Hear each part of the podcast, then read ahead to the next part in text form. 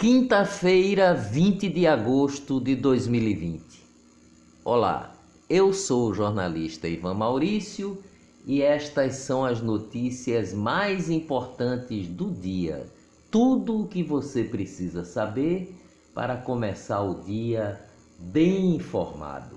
Pela primeira vez desde abril, Brasil mostra desaceleração no contágio do coronavírus taxa de contágio de Covid-19 no Brasil fica abaixo de 1, segundo o relatório mais recente do Imperial College de Londres. Para especialistas em epidemiologia, quando a taxa se estabiliza abaixo de 1 durante algumas semanas, o aumento na quantidade de casos e mortes pela Covid-19 pode desacelerar. Menina de 10 anos que engravidou após estupro tem alta e deixa hospital em Pernambuco. Data da alta e o destino da criança não foram revelados para proteger a menina. O tio suspeito do crime está preso no Espírito Santo. Sistema das Nações Unidas, ONU, no Brasil manifesta solidariedade à menina violentada no Espírito Santo.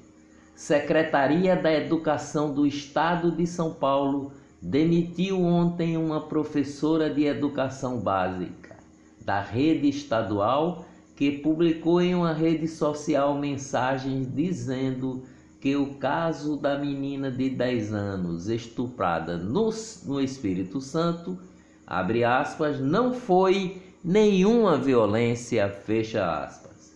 Conselho Tutelar do Recife denuncia políticos que tentaram impedir aborto legal de menina de 10 anos ao Ministério Público. Bispos do Nordeste criticam aborto legal no Recife e farão ato conjunto nas igrejas no próximo domingo. Sarah Winter pode ser obrigada a pagar mais de um milhão de reais por vazar nas redes sociais dados de menina estuprada no Espírito Santo. O valor seria revertido ao Fundo Municipal de Direitos da Criança e do Adolescente. Sara Giromini, nome de registro da ativista, foi denunciada pelo Ministério Público do Espírito Santo por meio da Promotoria de Justiça da Infância e Juventude de São Mateus, que ajuizou uma ação civil pública. Na segunda rodada de pesquisa de intenção de voto para prefeito do Recife, encomendada pelo blog do jornalista Magno Martins ao Instituto Potencial, Marília Reis, do PT, lidera com 22% de intenção, seguida da delegada Patrícia Domingos, com 13%, ela é do Podemos. João Campos, do PSB, aparece com 11%. Daniel Coelho, do Cidadania, tem 9%. Túlio Gadelha, do PDT, com 3%. Marco Aurélio, do PRTB, aparece com 1%. E Alberto Feitosa, do PSC, com 1. Entraram em um canavial, me encapuzaram, pedido para, pediram para que eu ajoelhasse e disseram que eu ia morrer. A frase faz parte do depoimento do vice-prefeito de Olinda, Márcio Botelho, do Solidariedade, que foi vítima de sequestro relâmpago na noite de terça-feira. Para Márcio Botelho, o caso não tem nenhum tipo de conotação política. Eles nem sabiam que eu era vice-prefeito, queriam apenas dinheiro, minhas senhas de banco, contou Márcio Botelho. Eles me deram logo um soco na cara antes que de me jogarem no chão do carro. Fui até ao cabo, aonde me liberaram num canavial sob a mira de armas, levando soco na barriga e pontapés, declarou o vice-prefeito de Olinda. Um suspeito já foi preso, segundo a Polícia Civil. Auxílio emergencial: 1 milhão e 900 mil beneficiários do Bolsa Família, cujo NIS termina em 3, recebe, recebem hoje a quinta parcela do auxílio emergencial. Congresso derruba veto sobre uso de máscara em escola, comércio e igreja. Trabalhador morre em loja do Carrefour no Recife.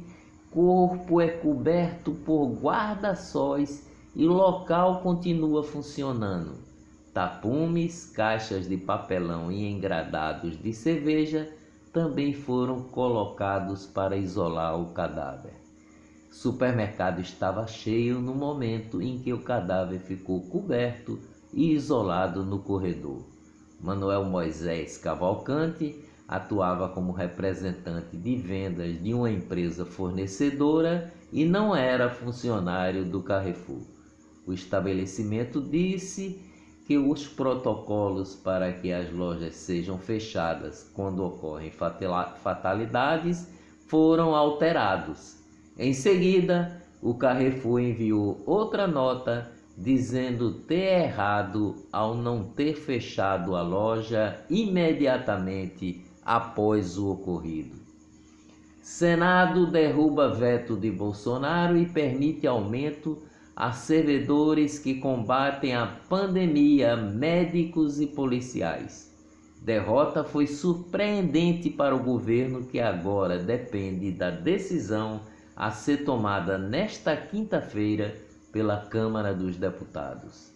Sem esses reajustes, o Ministério da Economia estima uma, uma redução nas despesas da ordem de 132 bilhões, com pessoal Ministro da Economia Paulo Guedes diz: Senado cometeu um crime contra o país, disse Paulo Guedes sobre a votação.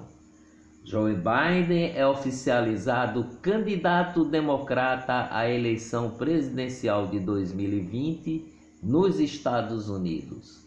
Volkswagen negocia demissões em suas quatro fábricas no Brasil.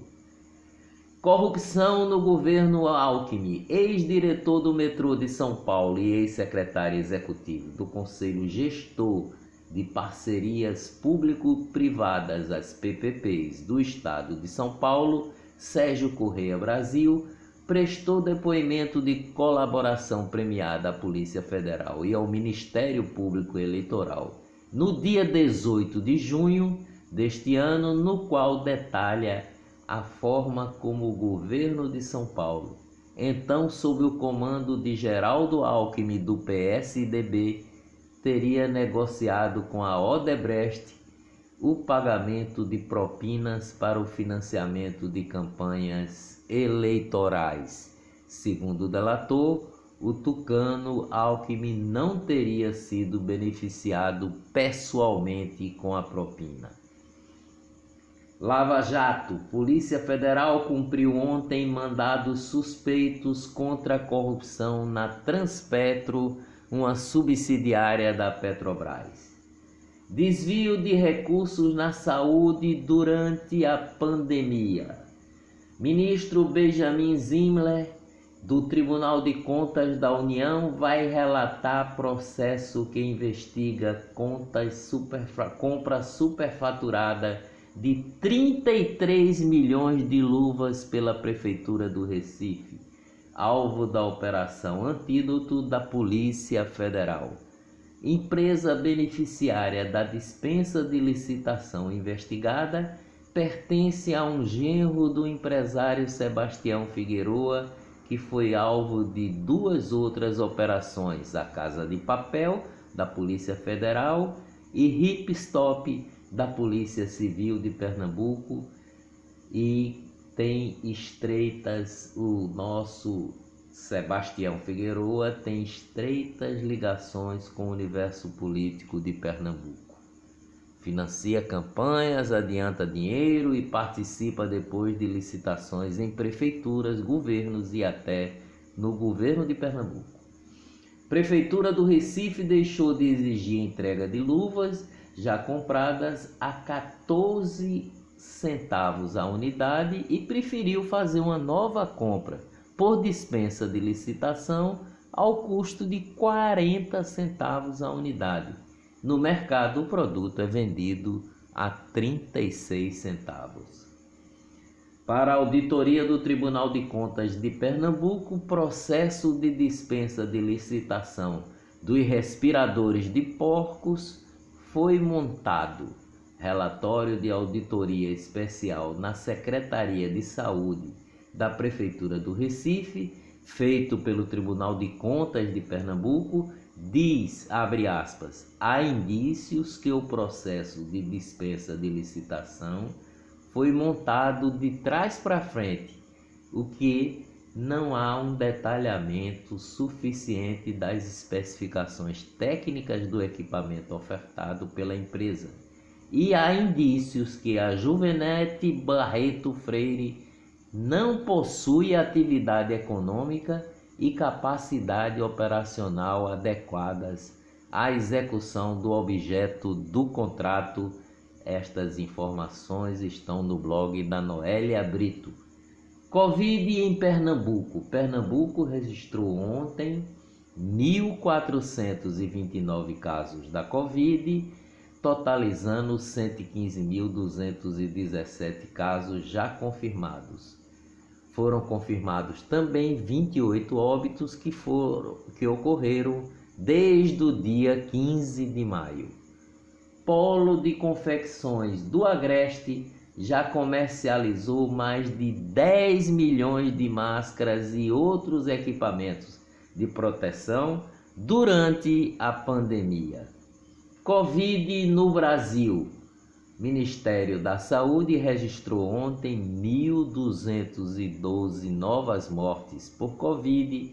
Ao todo, o país soma 3 milhões 456 mil casos e 111.100 óbitos por Covid.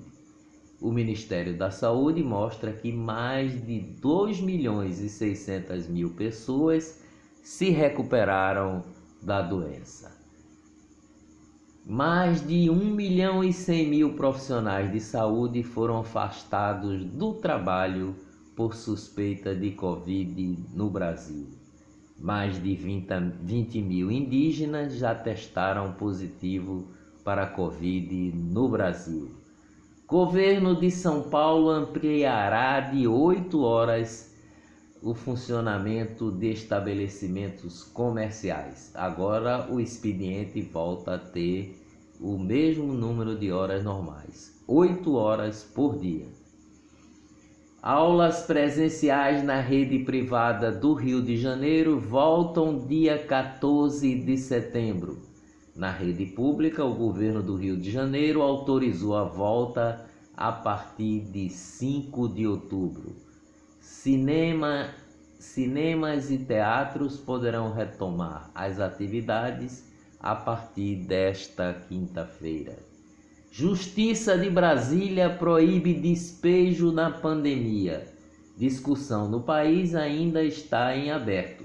Comerciante de Ceilândia, cidade da periferia de Brasília, obteve ontem na justiça o direito de não ser despejado do lugar em que trabalha depois de meses sem pagar aluguel devido à pandemia.